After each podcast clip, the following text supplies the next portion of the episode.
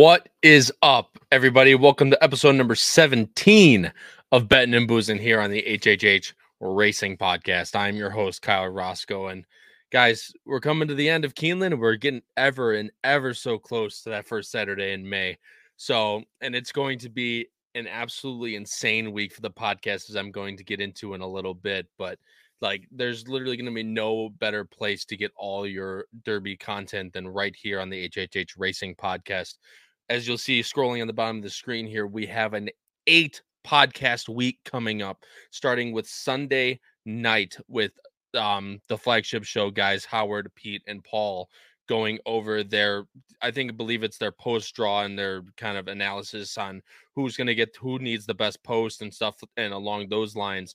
Then Monday goes into that post position analysis after they get drawn. And obviously, and then we're going to go through Oaks, Derby pick fives. Uh, the two day pick six will be covering as well. All that will be coming out super shortly. So keep your eye on this channel for all of the shows. Excuse me, I hit my mic. My apologies for all the shows coming up this week. Again, that's eight podcasts you guys will get through the week of the Derby. I believe it's one Sunday, two Monday, Tuesday, Wednesday, and then one on Thursday. But again, keep your eye on this channel for the final schedule. is going to be an absolutely amazing week, like I said.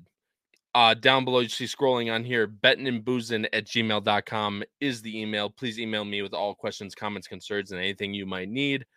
And right there, uh, you can follow me on Twitter at AP Roscoe K. I post all my picks every day I play, which is usually Friday, Saturday. We do this show for Friday, and I'll handicap Saturday's card. I believe this week, though, I think I might only cap Keeneland. But either way, um, follow me on Twitter and follow the other guys on Twitter as well. They post their picks as well periodically. I post them every weekend if you're interested. Um, and for those of you that are new, I mean, we're gonna have hopefully we're gonna have a bunch of new people coming in Derby week as it is the most exciting time of the year in for horse racing. Please hit subscribe and hit that like button down below. We are we have surpassed over 2,000 subscribers and we're at 2.04 now.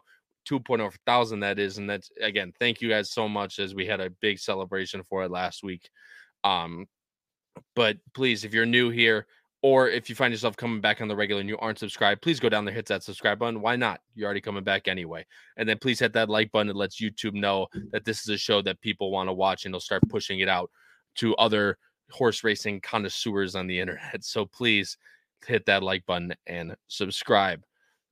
As for the rest of you know all the smorgasbord of all the stuff, if you're an audio listener, please go uh, Apple Podcast, Spotify, and Anchor. Those are the main ones that we um, post on. So if you're more of an audio listener, I would recommend the YouTube channel. But if you are, please go rate, review, and subscribe on those three platforms, guys. I'm I'm gonna I'm gonna. It's not even me. It's Howard and Pete and Paul. But guys, the power picks just absolutely smashed, smashed, smashed it out of the park last week. They gave out four, I believe it's four spot plays out of six with Rattle and Roll and others at Keeneland, and then some, I believe, at Oaklawn but they just absolutely smashed everything. Pick five, spot plays, anything you could desire on a race day for only four bucks a weekend. It comes out to fifteen ninety nine on Patreon. They charge it per monthly, but it comes out to four dollars a weekend. The average horsepower ROI is one dollar sixty cents. Year to date was two dollars and thirty four cents, so it's over a profit and that you that ROI is only going to go up. So guys, if you're interested at all, especially especially before the Derby, as it's going to be a blown out edition as well with all um, I believe all stakes races will be uh, all grids for ABC bets that Howard, Pete, and Paul do. All spot plays for entire both Kentucky Oaks and Kentucky Derby Day. If you are at all interested, I highly, highly recommend it. As again, only four dollars a weekend. So please go to patreon.com slash HHH Racing Podcast to get in on the fun. And again, thank you to our beautiful sponsor who makes this all possible, BetUS, a fantastic live betting and prop betting sports betting website. I just said betting three times. But if you are depositing money, please use code RACING3H when you go. That link is in the description, of course. Racing3H. And if you deposit $100 or more, you'll get a free 125% back. And then for all things like previous editions of the Power Picks, if you want to take a look about us or anything you could want, please go to hhhracingpodcast.com. Great job by our co by Howard's co-host Pete Visco for manning the website. Guys, we're gonna get right into it here.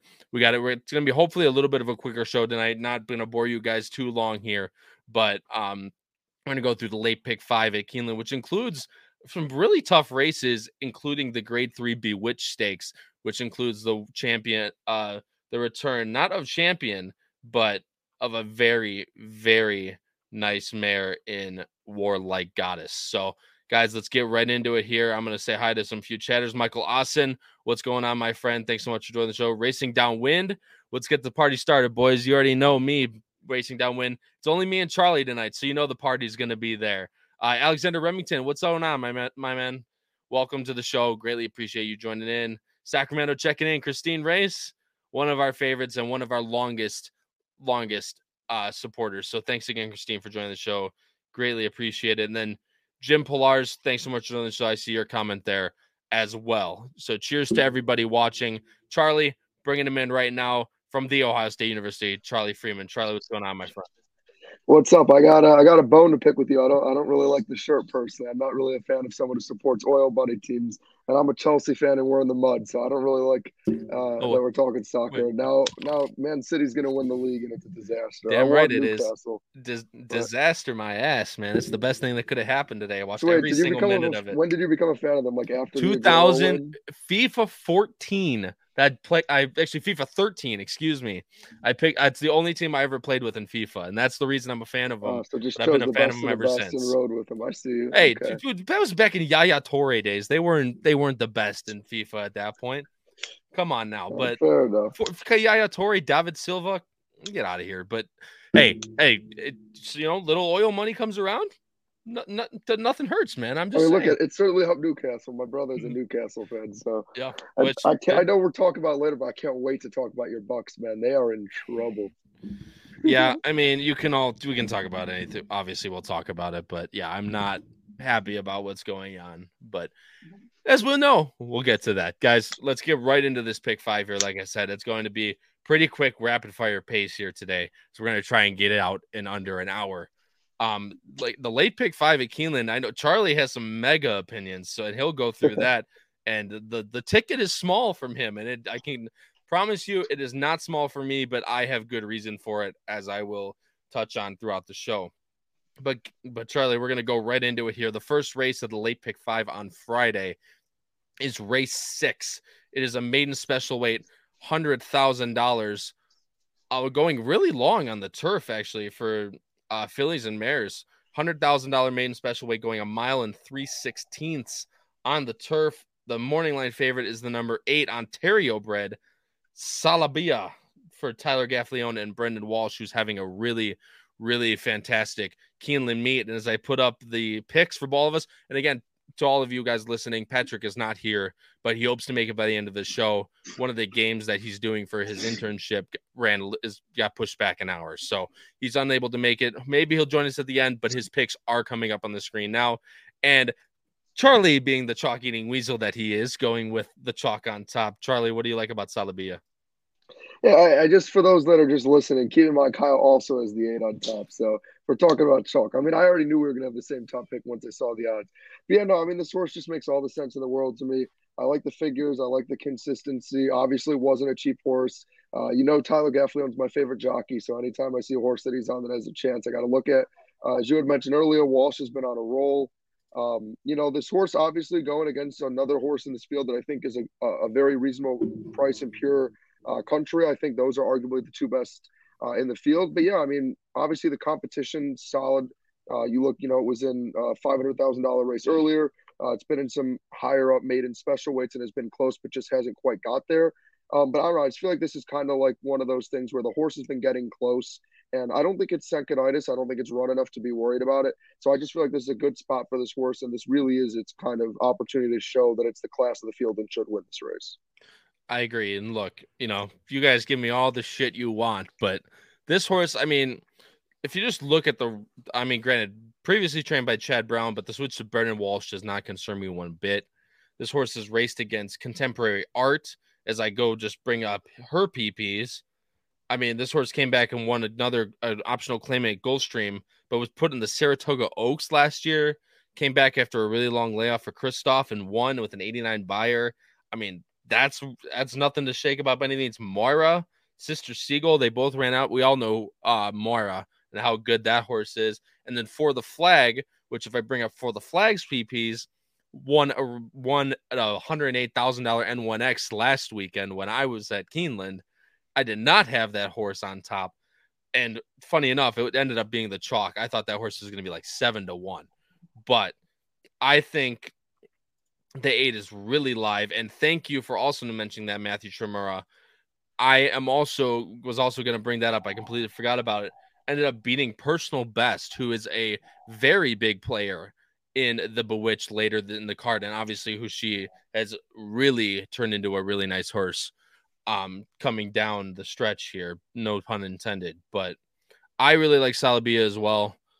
I just think Uh, this is a great spot for her. Second off the layoff, turning newly turned four year old.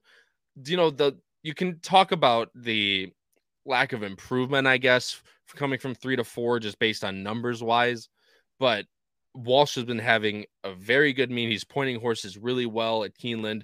And for closing day, I think he saved one of the best ones for last. So I'm going with Salabia in this race, as you are as well. And actually, we have the same top three, Charlie. So I'm just going to let you round it out here and I'll add on anything on and I'll go over who Patrick has and then we'll move on. Yeah, I mean, for me, this really was a three horse race. There just wasn't a lot that excited me. Uh, the 12's obviously interesting. I mean, Clement's a great trainer. Joel Rosario, decent jockey. You know, obviously, second time start. Uh, a lot of times, horses tend to take that next step forward after that first race. So it's kind of what I was banking on with the 12. I will say the post position is a little bit of a discouragement for me. I don't necessarily love it being all the way on the outside. Um, but I do also think maybe it can help because, as it mentioned in the comments, it got a studied start because of getting squeezed. So that shouldn't be a concern with it being all the way on the outside. But uh, yeah, I certainly think this horse is uh, interesting. I don't love the seven to two price on it, and I don't know what price you'll actually get on it. But I also do love when you see on the time form the late speed that it has. So I definitely think the 12 could be a dangerous horse. But I also, which I know we'll touch on briefly, think the nine is a very interesting horse, and I love the price. I don't think you'll get that price but I think the nine was like six to one opening, which to me is pretty surprising because it's another one that's been in some decent, if you look especially earlier on, like maiden special weight 99,000, 122,000, 87,000. It ran really well against the favorite and the deserved favorite, the eight in this race. Another one that's been working well as well. So by no means do I think this horse should be discredited. I will say some people care about it, and I get it. Like it did run its best race, race with Joel Rosario on it but Rosario chose the 12, which, you know, make of that what you will. But I think the nine is another one that could be interesting and you could get at a very good price. Yeah, I'm going to keep, I'm going to start with the 12, then I'll move on to the nine. The only thing that concerns me, and again, this is completely with these maidens, you can go many different ways here. She's three. Maiden, I mean, you know, Christophe doesn't necessarily crank up his horses, but being almost 10 to 1 first time out for Christophe with with the connections with the China Horse Club, I that that scares me a little bit. The horse isn't working that great, but I I mean they have to your point, Charlie, with the 12 post, they have such a long run to the turn. Uh, it's a mile and three sixteenths. I'll even go up just to show everybody. You can see they start all the way at the back of the stretch for this run. So the post doesn't necessarily scare me at all for this race. And if this horse can take another step forward, there really isn't anybody that um, has either shows improvement towards that upper 70s or any or anything. And like you stated, how these horses can really show something more second time out. I'm gonna and Pioneer the Nile by Tapit by a Tapit mare. This horse looks distance all the way through, so I will take a shot with the number 12 in second.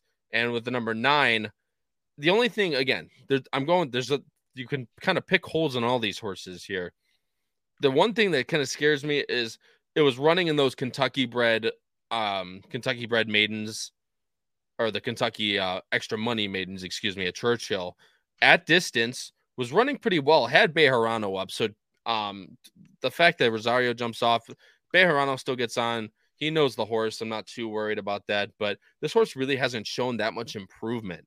Just coming back, came back last race in that live race that I talked about with for the flag. So maybe she can start improving. Newly turned four year old, but I'm willing to take a shot. Hopefully, we can get that six to one, if not a little bit more. Judging by connections and jockey wise, I think you will get every bit of that six to one. Um, but hopefully, she can continue to take a little step forward. But that's the one thing that concerns me is you can see opening up 72, coming back gets a 72, second off the layoff, hopefully she can improve. So Patrick, Patrick is not here, wow. but my man Patrick, how about man like Patrick? It's going the 20 to 1 shot on top. Dixie Supreme for Connor Murphy and James Graham. I would have I would have loved to hear his explanation right. on what the hell that is because I mean I like the I late mean, speed, but like man, look, there's just nothing else there. Look, I will never I'll never talk if people love a 20 to 1 shot, I'll never talk anybody off because it's, I mean, hey, kudos to you just for having balls, basically. But I know we I don't handicap with the morning lines. I don't think Patrick does either either. And I don't know if you do, Charlie, or not, but um, this just seems like a really tough spot for a horse like this. Um, you probably get that 20 to 1 too. I mean, just connections wise, I don't think this horse is necessarily going to get bet. Coming from Tapeta, low numbers, although a cold pace, but you know, I mean, Giants Causeway mare. I mean, you can see the distance and the pedigree, but this horse is definitely going to have to show a little bit extra for me. And then he's actually going another 15 to 1 and third with the 12 and second. But I agree with you, Matthew Trimmer. I just see your comment in the chat. He says Union Rags is not a particularly good turf sire.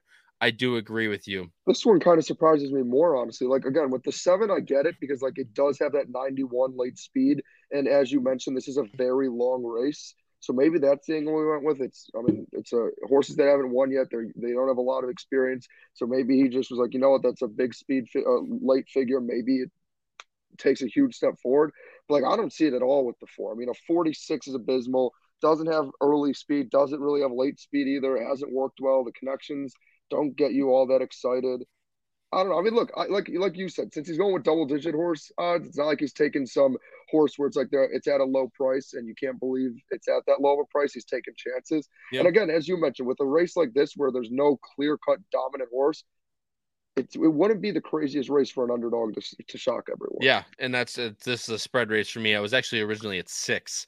I had to dumb it down a little bit to four uh, for my ticket, but this horse just again just an awful lot to do. He, she she has Galileo and on her mare side, so the distance, the turf distance is obviously there. Source is Irish bred, but this and um at that last race at Fairgrounds, you can see turf was always meant for this horse. So I don't necessarily take that uh, last race into consideration. Maybe she learned a little something, but the stretch out the mile and three sixteenths, just based on how the horse ran again, it could be surface wise, but that's not enough for me to take this horse in a in a race as competitive as this. So I will take a pass. But again, with one of these races, it would not shock me if you can get one of these massive prices home. Charlie, we're moving on to the seventh race now.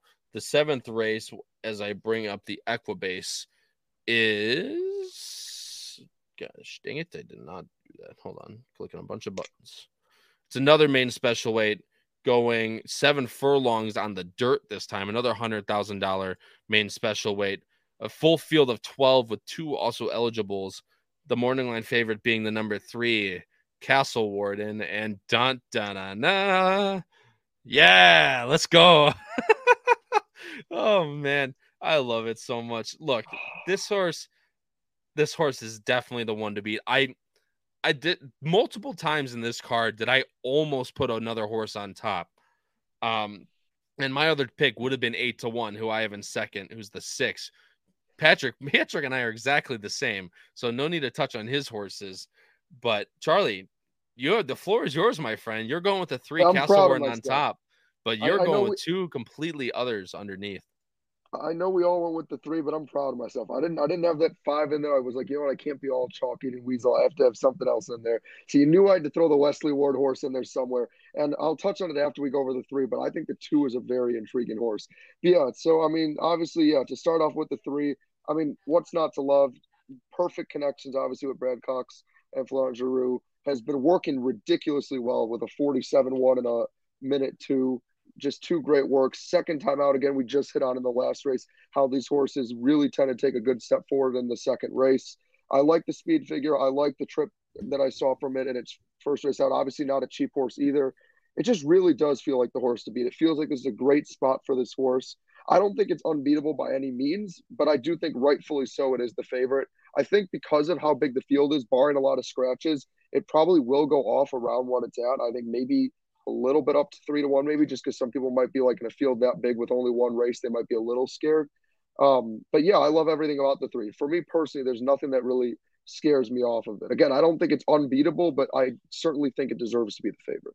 Yeah, and this and sadly we can't show the replay just because of fairgrounds and everything with the Twin Spires yeah. tracks, but um the Churchill Downs tracks, excuse me. But um if you, this is another replay to show, this horse was all over the place. She or he, excuse me. I, I corrected myself. I'm not taking a drink for that. I corrected myself right up. Um, but this horse uh, lugged in on the turn, lugged in in the stretch at the top, lugged in again in the middle, just super green. But this horse looked, if this horse just kept straight, this horse definitely looked the best to me on the track. Agreed. So doubling up, um, or doubling up, going coming second time out for Cox and Geroux with connections wise and Juddmonte, a homebred for Juddmonte. I don't think you'll even get that five to two personally. You're you're I think you're probably more lucky if you get two to one, let alone what this horse will probably be at post time. But um, I like that this horse can be forwardly placed on the Keeneland track. Um, generally, over the past few weeks, it's it's on the dirt, especially. It's been better to be towards the front. Um, look, if if this horse can definitely you know straighten up and Cox can get this horse a little less green for its second time out, I think this horse is really going to be live in this spot. And again, do what you will at the price, but maybe you can try and find some value in a multi-race wager or something like that because I don't think you're going to get any type of value on this horse whatsoever. But I am going with the number three on top, and so is everybody on the panel. Charlie, your floor is yours, my friend. Two ten underneath. Go take it away.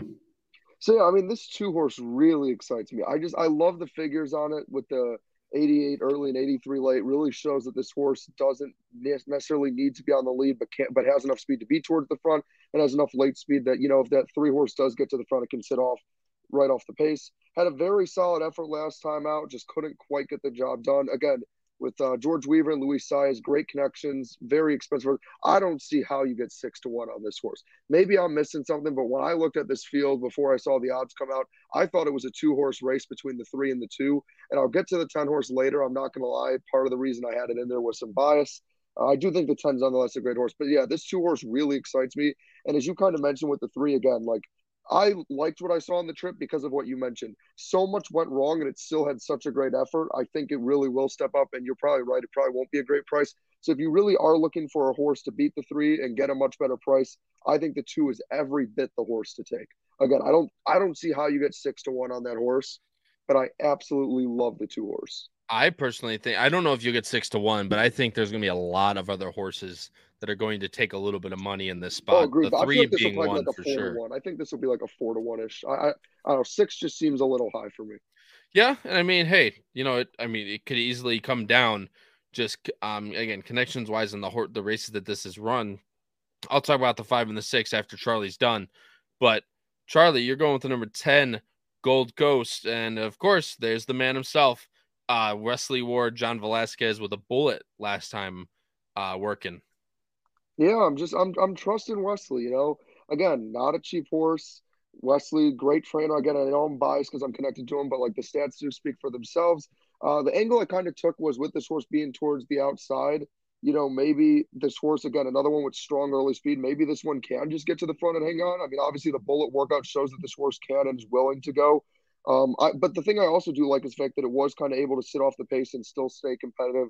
And again, another solid field um, so yeah, again, with a race where as much as we I hyped up the three and like it, as much as I think the two is good too. Another one where it's six to one. This one again because it's Wesley Ward, it'll certainly take play and probably get closer to four to one, maybe even lower. Could probably honestly, it'll probably go off at lower odds than the two because of the connections. I mean, again, you got John Velazquez on it as well. Um, so yeah, I think the ten is another very dangerous horse and could very well win this race. Would not surprise me personally. But yeah, bias I mean, aside, I like that it's working well. Well, you like that it's Wesley Ward is what you like about it, but that helps. but look, I want to see I want to see the average of what Wesley what Wesley's horses like odds wise are. I mean, just in, in those baby races alone, I mean, I don't think he's been anything besides the one that uh the other one he had in the race that won that. I don't think he's had a horse like above seven to five in one of those races. Like, I mean, he always gets hammered at Keeneland, but it's ins- I mean, like it's insane how much he gets bet down. So I don't think you're gonna get that six to one at all. This horse ran on synthetic last time, stretching out an extra half, uh, extra furlong. I'm not sure if this horse really wants that extra distance, although it is by Uncle Mo. So I don't see it. I mean, the breeding suggests longer, but the last race didn't really suggest that to me. And with for me, with this Wesley horse, I do have him in my ticket later on, but at such a low price, like these Wesley horses always are at Keeneland, it's just not going to be for me. He's going to have to show me that he can run really well on dirt for the price that he's going to be. But again, not completely out of the question whatsoever. And I really like that Johnny V uh, takes up the irons for this horse coming from, I mean, Gerardo Corrales is a very nice jockey, especially around the Kentucky circuits. Um, but obviously, Hall of Famer Johnny V, absolutely nothing wrong with it. And look, I'm going to talk about this six. And again, I can't show the replay, which really makes me mad because this is a horse that I'm going solely on its last replay. This horse is like, I mean, for running a 22 and 1 opening quarter at Turfway is about the modest pace, but then a 23 and 3 and a and a 12 and um a 12 flat next 16th. I mean, that's for Turfway, that's really slow on the Tapeta, for especially for these maiden races like this. And this horse, literally coming around the first turn, you should, if anyone wants the uh, Turfway posts all the replays on YouTube, I highly suggest you go watch them. But or especially this race, but we can't show them on here for obvious reasons. But this horse was literally in the parking lot. I shit you not. The horse literally might have been uh, had like three quarters of the way to the outside rail coming to the top of the stretch and circled everyone and was was flying down the center, but I think just didn't have. I mean, just didn't. Frankly, just didn't have enough to get home, being so wide. But first time out, that to make that type of run, um, especially with a trainer who's extremely hot with Brendan Walsh, gets Tyler Gaffalione. I think this horse is extremely live in this spot, and obviously with a Godolphin horse, you're not going to get better connections. And I think you'll probably you probably won't get that eight to one. I'm thinking more five, six to one. Agreed. Hopefully six to seven to one. Um, I think that's the value for this horse, but based on replay alone, I love the effort first time out. I almost, like I said at the beginning of this, I almost picked this horse on top, but um, being that it's a little bit disadvantage disadvantageous to be a little bit towards the back, I'm not sure this horse necessarily is going to be at the back um, in this race necessarily coming second time out, but it's definitely going to have to come from at least mid pack, and that hasn't been advantageous to horses at Keeneland. But I think this horse is going to be very live in this spot. And third, I went Bad Boy Frank, then the Lothian Block Blue for Ian Wilkes and Leparoux. This horse just ran a really bang up race, five and a half. I think this horse, just based on the breeding as well as the last race, looked like he had a lot coming down the lane. I think this horse is going to benefit from the extra one and a half. And coming from, didn't really necessarily face anyone in that last Gulfstream race, but, you know, coming from late or early meet after the championship meet, I think this horse could still be very live. And getting that four to one, I think you're I think you're actually going to get more of a price on this horse than either the Wesley horse or the two. Personally, I think you're probably going to get eight to one about this horse, seven to one maybe but people are also going to see that Beyer number. So it's kind of a toss up between will people will the public bet on connections more or bet the straight numbers more. So we'll see what happens, but I think you'll get a better price on this horse. With the last race, had a lot coming down the lane. I think this horse is also very live.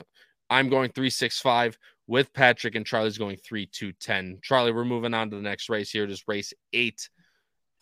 And as I switch to the next Equibase right now, this one is the big one, Charlie. It is the Bewitched Grade Three, going a mile and a half on the turf. Most basically just the filly version of the Elkhorn that ran last weekend. Um, and let's see what we're working with here. A field of six only drawn for this race, but again, six very, at least four very live horses, in my opinion all headed by the number four War Like Goddess for Bill Mott and Joel Rosario at three to five. And I, I guarantee you're not going to see anything. We're not going to have to talk much about this race whatsoever at all, I don't think. But as you can all see, we all are going with War Like Goddess, but something's coming up. A little bit of a uh, a curveball is coming for you guys later. I think War Like Goddess can be beaten in this spot, and I really, really believe that. But Charlie, I'm gonna let you talk through your top three, and I'll round. I'll obviously we all have them, and I'll let you talk. I'll uh, I'll follow up with anything you got. So, what did you like, mainly about War Like Goddess, and then move into your next picks? I mean, War Like Goddess is literally just like my dream horse. I mean, Joel Rosario and Bill Mott, obviously great connections, but I mean, you look at the figures, and man, this horse solely relies on its late speed, but I love it. Long, long, long race. You know, I love my closers, those horses that just keep on coming. Great figures, consistent. I mean, for me, the two is the second best horse in this race, and War Like Goddess has had Temple City Terror's number. Um, yeah, I just personally don't see how this horse gets beat. I think this is a great spot for this horse. There's a reason it's been such a heavy favorite in the past. The works have been respectable enough. There's just there's nothing that really scares me. For me, when I was making my top three, it was kind of just like, all right, who do I think is going to get to have the privilege of finishing behind the four, but be close enough that you can still see the horse on the screen? So that's how I see it. I think this is the fours race. I, I don't think it's going to be much competition. The odds were a little surprising simply because of the fact that while I know it's a small field, it's still a big race and there's still some other classy horses for sure. I thought this horse was going to be like six to five on the morning line, personally, but not surprised that it's three to five. I, I, I don't I don't think there's any chance that that horse ends up finishing at any sort of reasonable odds. So uh, I do think it is one where if you do want to go with the four, you got to put it on its own. Yeah. But uh, yeah, I mean, for me, it's there, there's no this horse hasn't done anything wrong for me. I love everything about it. Of course. I mean, there's not a whole lot to say with this. I mean, to put to how much faith Krikorian had in this in her, she he instead of throwing her in the filly and mare turf where she would have probably been two to five in that race, she gets thrown into the Breeders' Cup turf and runs a really respectable third behind Rebels Romance and Stone Age, two very very nice horses. Um, obviously, Rebels Romance went to Dubai and raced in that circuit. Stone Age, I don't think has come back yet. Correct me if I'm wrong, but I hate you, Jim. Sometimes oh, I swear Jim, to God, Jim, Jim. but I no, I'm just kidding, Jim. I love you, but I don't think that. But for me, in a race like this, if there's one race that you're going to beat her, it's going to be here. Off of a race, uh, she hasn't raced since the Breeders' Cup. She's working. She's been working okay down at Payson, but not not really lights out. So for me, this is a race where you either, like Charlie said, you either single her and move on, or you try to beat her. And again, I I have her as well in the pick five later, but um, if you're playing like an ABC ticket, I would tend to bring her down a punch. I'd probably place her as a B, but this is just the one spot that I I probably not a B. I'd probably keep her in A. But if think if there's one spot you're going to beat War Like Goddess, it is this spot. And Charlie, I'm gonna let you talk about Temple City Terror and uh, um God, I can't th- personal best, excuse me. My apologies. But Charlie, go ahead talk about Temple City Terror. Yeah, for me, this is a three horse race, honestly. Um, I think I guess what the five would benefit from is that even though its early speed isn't great compared to the other two contenders, it's obviously clearly the best. Um, but yeah, for me, I guess the only thought process I kind of just had was I know War Like Goddess has obviously had Temple City Terror's number, but this is still a very classy horse, not cheap. Again, with Brent, uh, Brendan Walsh and Jose Ortiz, great connections. Um, the horse still has had some successful wins at good competition, still has some great figures. Again, I feel like as much as War Like Goddess has its number, I mean, it's had a few races where it's only lost to this horse by a length. And you obviously know, like with horse racing, with how as as predictable at times as it seems like it is, it truly is unpredictable. And for me, if you're a horse where you can compete with a horse that strongly and be within a length on, of it multiple times, all you need is for that horse to be maybe, I don't know, 85, 90% of its ability rather than 100. And for that horse to race at its absolute best, and you could see the upset happen. Now, again, as we'll get to my ticket later, I personally don't see it happening, but that's why I have this horse in second. Is I think if this horse can just run another best effort, like I know the 85 is obviously concerning, but if it can you know, that was its first time off the layoff, so maybe it gets back in rhythm. Now, if it can get to those high 90s, even maybe or low hundreds figure, and maybe the four horse doesn't have its best effort and runs only like 85, 90% of its ability, I think the two is the one that has the best chance to pull the upset. I don't see it happening, but that was just my logic. I mean, you took the words right out of my mouth. Like I said, if there's one spot you're going to beat, you're going to try to beat War Like Goddess. I think this is as good as a spot as any. And I mean, Temple City Terror to run back to her 99s, I think that's could be easily good enough to win this race, depending on how sharp, excuse me, depending on how sharp War Like Goddess is. I really do. Um, she is newly turned seven, and the 85 is a little bit of concern, but I took it as just off the layoff. Walsh put her pretty deep, but it's also really short, way shorter than I think she wants to go. I think she's definitely more of a mile and three eighths, mile and a half horse. So putting her in a mile and an eighth, that's also what I took that as. So I didn't didn't concern me too much. As with personal best, I think personal best could sit really not right up on the pace, but could sit really close and get first run. And I think if anyone was to beat War Like Goddess in this spot, I think it's personal best with a first with a first turn run. Um, that last race in the Orchid, the Gulfstream Turf race, the turf races really have not been kind to closers, especially later in the meet with the you know the Durf or whatever. Obviously, no fault to Gulfstream; they didn't rain there for months, but I think this horse could get first run on War Like Goddess, and if she's at all improving off that 97 in the last race, I think this horse really, really has a big shot to win this race. And again, I keep saying it, but if you're going to beat War Like Goddess at a two to five price, this is the race that you're going to have to do it. So I'm going four five two. Both Charlie and Patrick are going four two five. And before we move on, I gotta give a little shout out to my to the boss man Howard, thanks so much for joining in the show. Greatly appreciated, my friend. He said, just recorded my story and one hour documentary about my life on the podcast. It'll be on the YouTube channel late tonight or tomorrow. Ben and Boot, hey, we got some love, Charlie. I guess that's what matters. But Howard, cheers to you, my friend. Can't wait to watch the story. Obviously, since we've become really good friends, obviously not only through the podcast, but outside the podcast with everything. Um, I'm still going to watch it, even though I know a bunch about it. But I would highly recommend it, guys, especially with the podcast. It, it's pretty interesting. So, again, join up and uh, check out that on the channel either late tonight or early tomorrow. That would be greatly appreciated. So, Charlie, we're moving on here. Again, not too much to talk about on that. It's either you really like War Like Goddess or you try to beat her. That's really what it is. And again, it's not only that in this race, I think it's even more likely in the next race. So I race nine again. we're all the same. Like there's no there's no difference in our picks at all, except uh Charlie, me are exactly the same. Patrick has the four in second, but a la carte certainly looks really, really tough to beat. And as I bring up the P, uh, the Equibase right now, check out the entries. This is a really nice $110,000 allowance going another seven furlongs on the dirt. This one is for the males, and the heavy favorite is a la carte for Bill Mott and Irad. Um, again, just looks really tough in this spot, as you'll see when I bring up the PPs.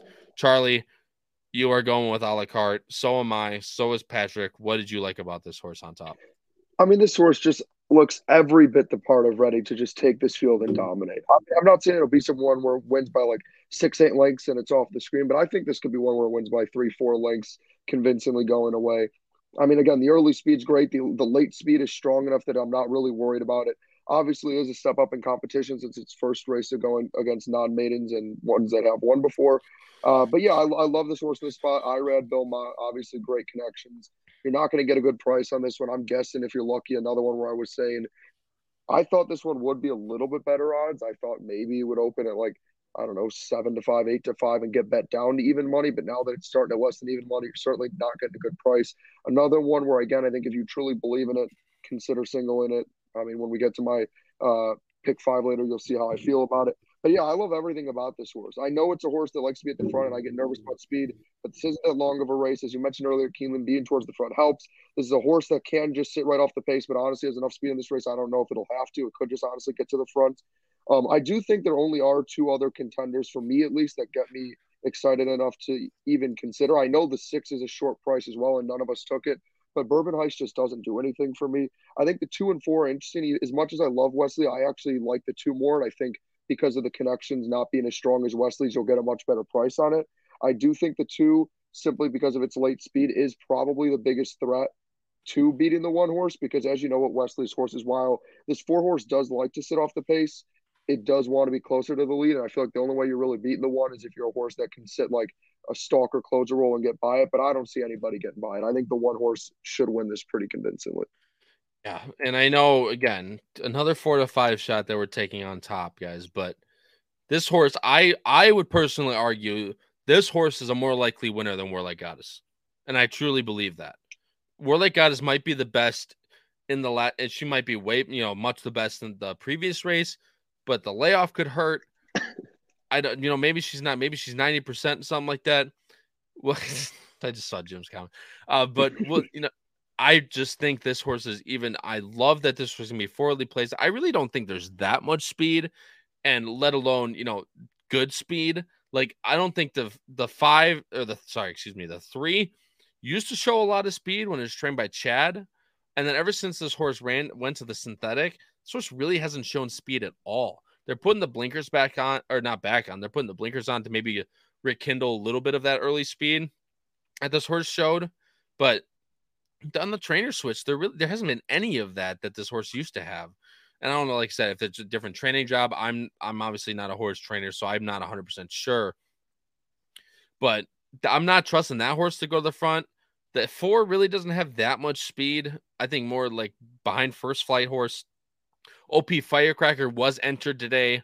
Um, and I wanted to touch on this horse did scratch today in that fourth race at Keeneland. So this horse will most likely be running in this spot on Friday. But again, no no early speed really whatsoever. And Bourbon Heist really doesn't have that much early speed. Um, you know, again, maybe a behind first flight horse.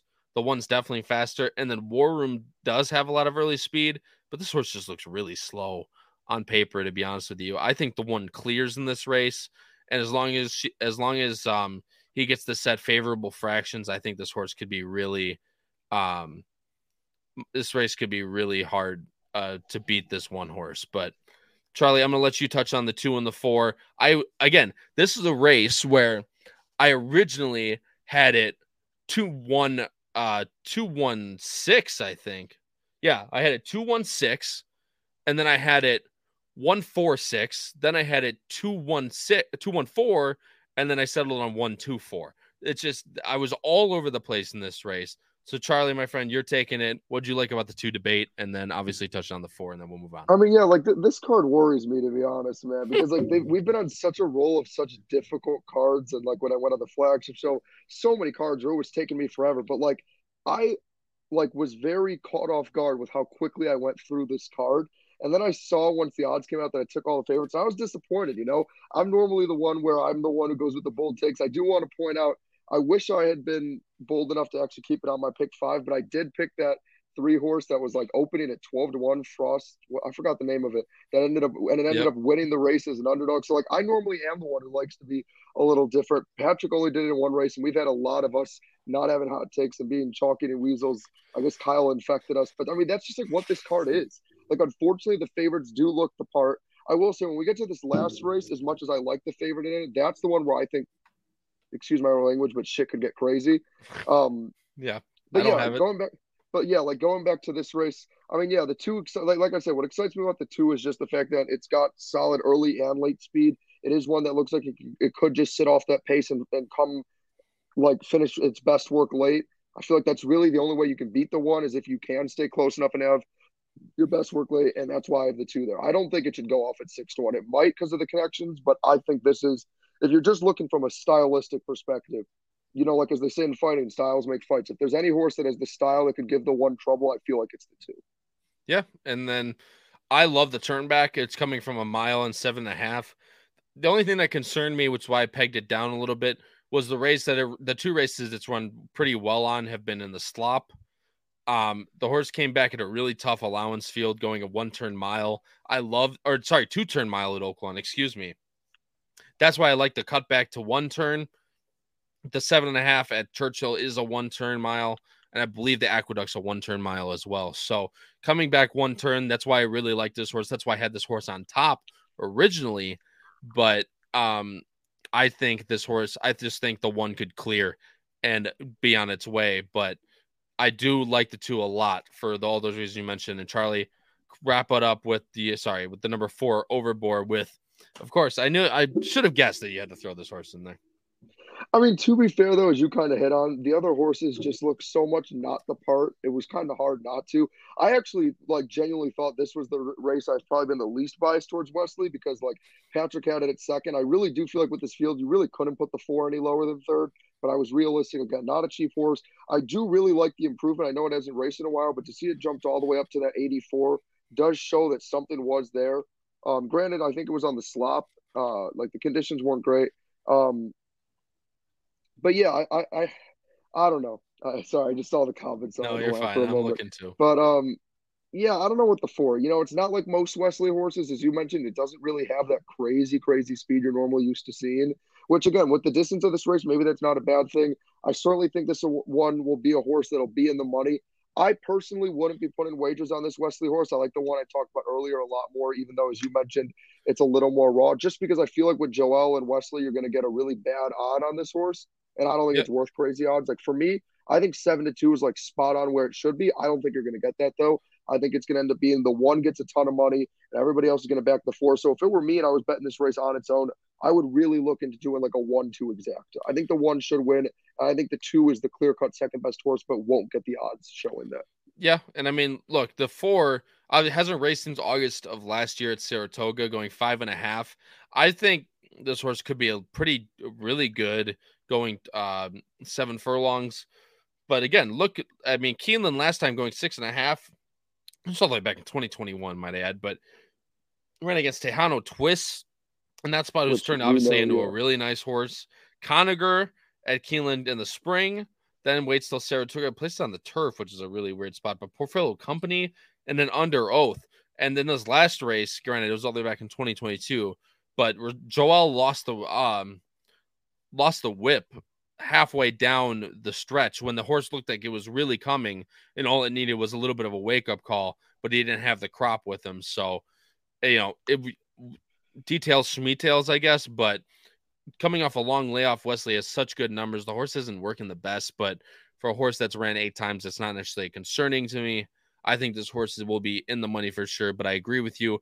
Don't think you'll get that good of a price guys we're going on the last race here it this one is this is the fun one for me. In my this eyes, one is the wide open one. Granted, I think the first two races of the card are wide open as well, but I was originally five deep in this race as well, and I had to tr- trim it down to three just based on uh, money wise, which I obviously I can't play that big of tickets. So um, to kind of scratch it down, I ended up going just three deep. But this is a full field of twelve here going um, one mile on the turf track for a hundred ten thousand dollar allowance. The morning line favorite is the number three, Turf King. And again, just hey, for everyone out there again, look at this. Charlie, the the old Kyle Roscoe special for going the chalk eating weasel five for five, ladies and gentlemen. So it's not me this time. All I want to point out for this race when we cover it, number one, is that I'm very high on the eight, who's eight to one. And number two, a horse I'm going to make us touch on since Patrick's not here, that's in my pick five, is the two horse who's 10 to one. So while I did put chalk on top, this was the race where I got crazy to make sure to include some long shots that I like. And I'm curious to hear what you like about the seven and Patrick, because you guys have it on top and I have it nowhere. For me, I looked at the seven, I saw because I looked it over when the odds came out that, that people obviously are high on it. I don't see anything in the seven personally. But obviously we'll get to it. But yeah, let's start with my three horse. Come on, it's your boys. King. All right, I'm switching it right now going over to the number three. I'll let you talk about Turf King. it's just freaking God damn it, Jim. All right. Um, what did you like most about Turf King for Chad and Gaffalione? I mean, I love everything. You got the best, in my eyes, the best trainer in the world, my favorite jockey in the world. I know the pace was a little cold, but the reality is it won first time out in a respectable race. Uh, again, you look at the figures are incredible not a cheap horse. I mean, you look at the horse, which again I'm going to uh, touch on later, that I really like in Fearless Soldier, that I think could be dangerous. And Fearless Soldier lost this horse by four lengths. I just really do feel like this is Turf King's race to lose. You know, there were a lot of races where I thought I could almost single or I could really go one or two deep. The only reason I didn't with this is it's too big of a field. I'm not ballsy enough. And quite frankly, there are a lot of respectable horses, but I love everything about Turf King. I think it's worth those odds 100%. Admittedly, for the amount of horses in this field and for the amount of legitimate contenders, it's not the best price, but I do 100% see why this horse is the favorite. I have no idea what kind of odds you're going to end up getting on it but I love this horse. Like I said, I really do in the past on a lot of our cards, and you can speak to this, have tended to be the one who goes away from the favorites, but it just so happens to be that the favorites have looked legit. Now, again, like I said, this race is wide open. This is the one that excited me. This was the first race out of all of them where I really had to spend a lot of time nitpicking through it. There's a reason I went four deep in it, and why, as I said, we'll touch on. I picked some other longer out horses, but I love everything about Turf King. I think it is a very legitimate favorite. Yeah, and improving second time out coming from Gulfstream has it. Um, this horse has been at the track for three works now, so Chad definitely has had this spot picked out for a while. So the intent is there, in my opinion. Um, this horse, I mean, he closed it, stalked into a cold pace last time and if this horse can improve off the 82, I think this horse is really live for Chad as well. Look, I love Dunedin and being not just because this horse is by Kelsey, because I know whatever all you're trained by Kelsey, owned by John and MBS. I know what you're going to say. It's not because of the connections, but this horse ran a really, really good futurity at and during the back at Belmont at Aqueduct meet. I would say back at Aqueduct. It's not what it is. Second time off the layoff, put uh, Kelsey throws him into the Cutler Bay, runs a decent third, you know, did uh, decreasing in the Beyers a little bit, but first time off the long layoff doesn't surprise me too much, even though Kelsey does a really good job with horses coming off definitely an over six month layoff. Um, she did it with three of my horses, which is, you know, I mean, just ridiculous in its own right. But I think this horse really has a chance to improve off that second time off that layoff. I think this spot really fits this horse. This, I think, the seven and a half at Gulfstream really showed this horse being really even. Never really had a kick. I just don't know if this horse was necessarily ready. This horse will be forwardly placed, get first run, and I think this horse will improve to maybe a little mid mid 80s. And I think this that could be good enough to win this race. I really like Dunedin in this spot. Obviously, Charlie talked about everything with the three. I have nothing more to add on that. Charlie, Wesley horse, you Ivan third, you have in second. This horse freaked, frankly, last time out going a mile on the synthetic, but now has to show it on turf. Yeah, I mean, like uh, this horse, I, I love everything about it. I think it has its chance to get back on turf. I think Wesley, again, kind of how you mentioned earlier with Chad, I think Wesley likes this horse in this spot. Um, I love the early speed. I think this horse, again, it showed it could sit a little off the pace. I think this horse can go to the lead. I like the gate position for it to do that. I don't think it'll have to deal with too much traffic. Again, I like that John Velazquez is on the horse. Love the huge jump in the speed figure off of that long of a layoff. To me, is insane. I think this horse is live. Its workouts have been great. The horse looks ready to go. To be honest, again, I mean, I, I wasn't going to single this race. There's too many legit contenders. But man, when I saw this 11 horse, it got me so excited. I, I, I genuinely think this is what could help the three horse it's going to be interesting because it's two horses that look great, that are expensive, and have, and both have great connections. So it's going to be very interesting to me to see how the odds end. But I think it's going to end up being a two horse race in terms of from an odds perspective between the three and eleven. I think there's other contenders out there, but I think all the money's going to come in on three and eleven, and rightfully so. I love this horse. Didn't love what I was seeing on the figures early on, but I love that huge jump off the layoff. I think Wesley has this horse ready to go, and I'm very excited to see how it performs in this spot. Yeah, I mean the 11 like you said, I just don't like that the big Beyer jump comes on th- synthetic.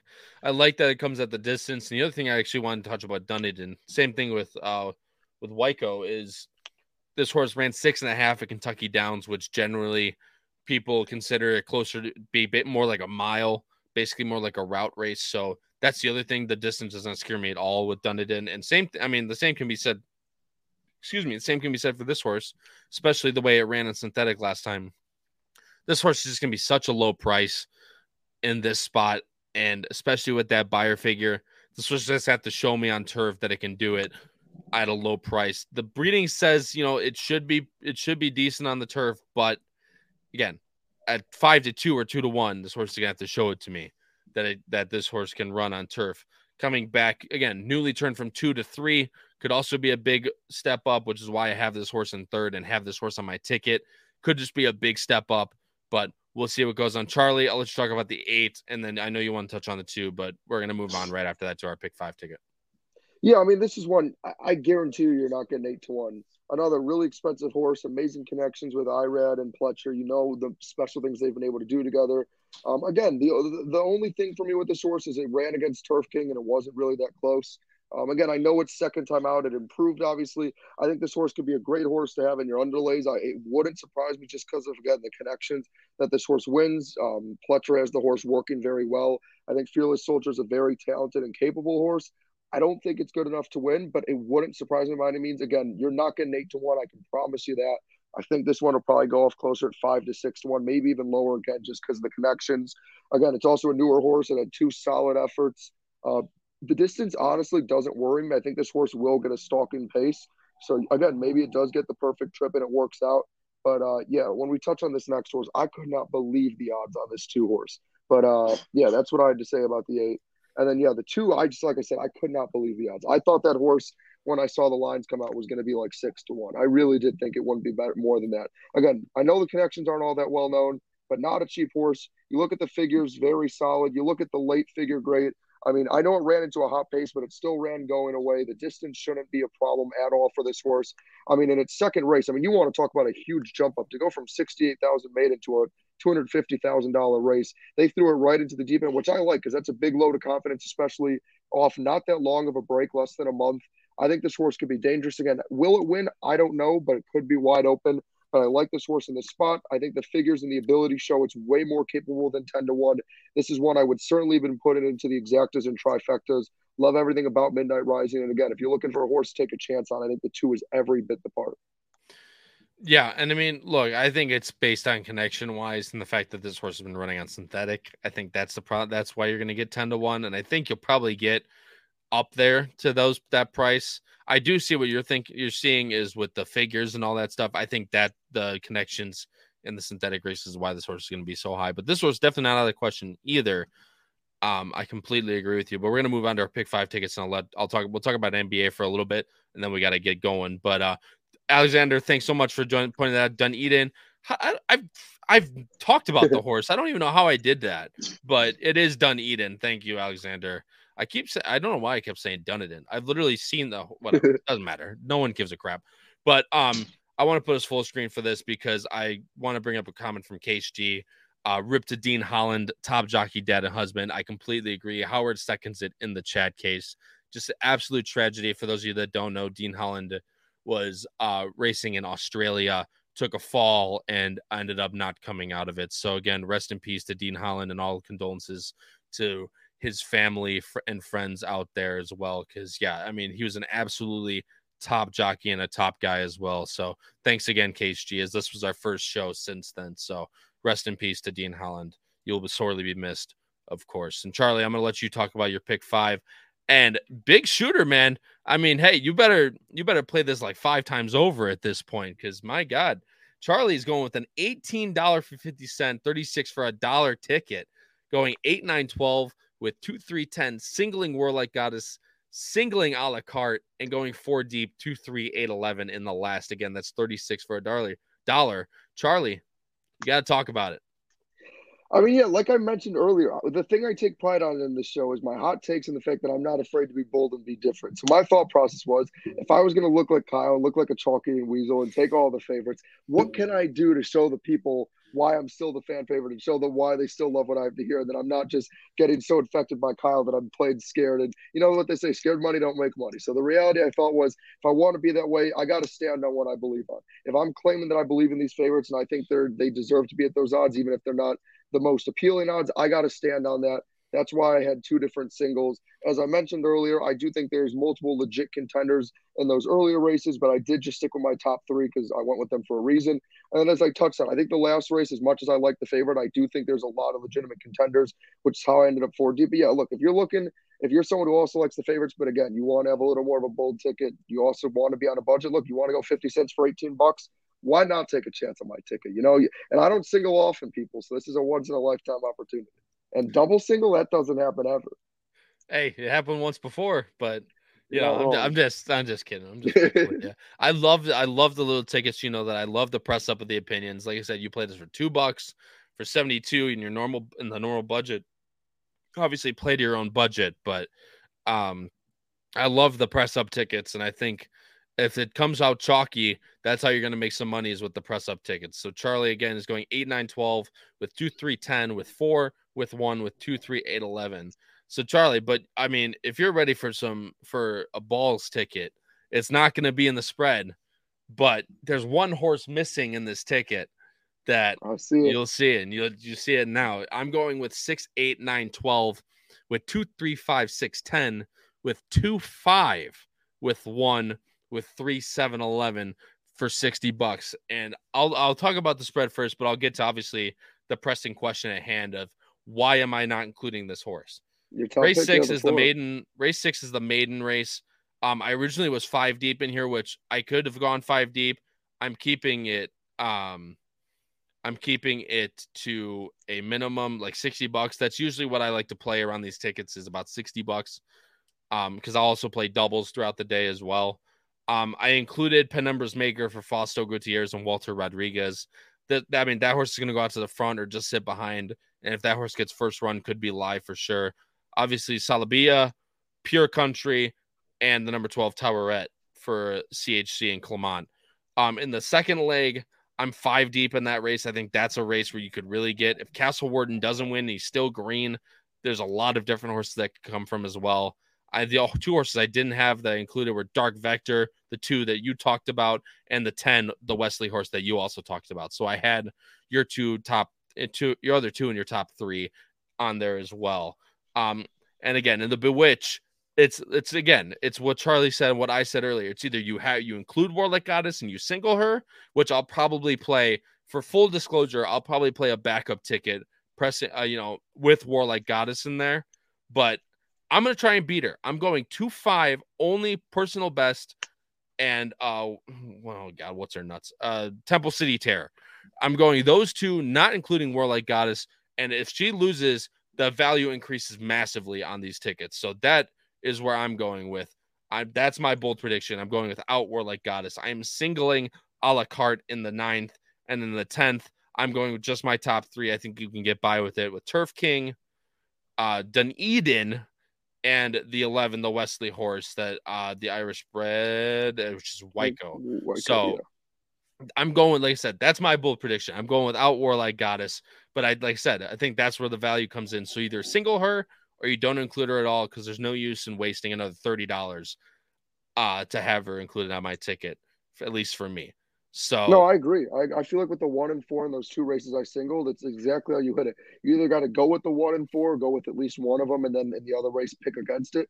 But you can't include the one, neither the one nor the four on your ticket if you're not going to single them. It just doesn't make sense. You got to, and as we both highlighted, the two and the five are the only other legit contenders. So if you are going to go against it, I think you played it the exact way you have to. And hey, look, see, I'm getting some love in the chat, even from the guy that calls me a chalk eating weasel. So cheers to you, Jim. I appreciate it. And thanks, Racing Downwind.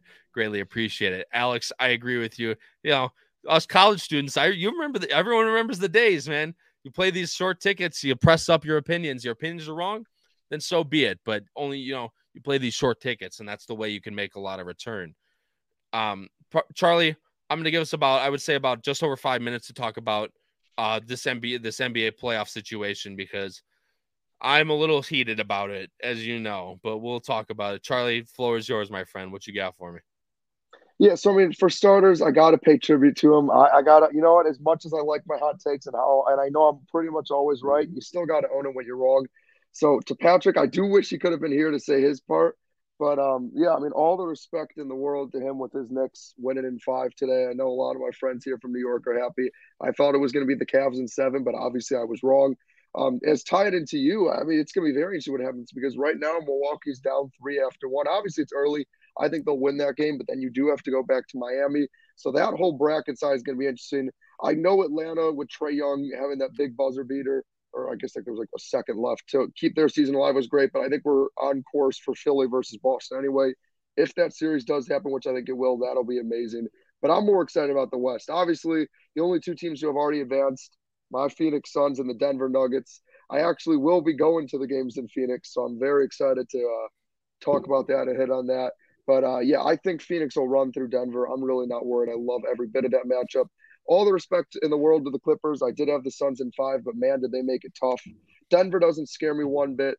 They played them two years ago. They get Jamal Murray back. We get Kevin Durant. I'll take that any day. We uh, we swept him before. I don't think we're sweeping him again. Probably going to be Suns in five or six, but it's a matchup nightmare. The reality is Denver doesn't play defense that well.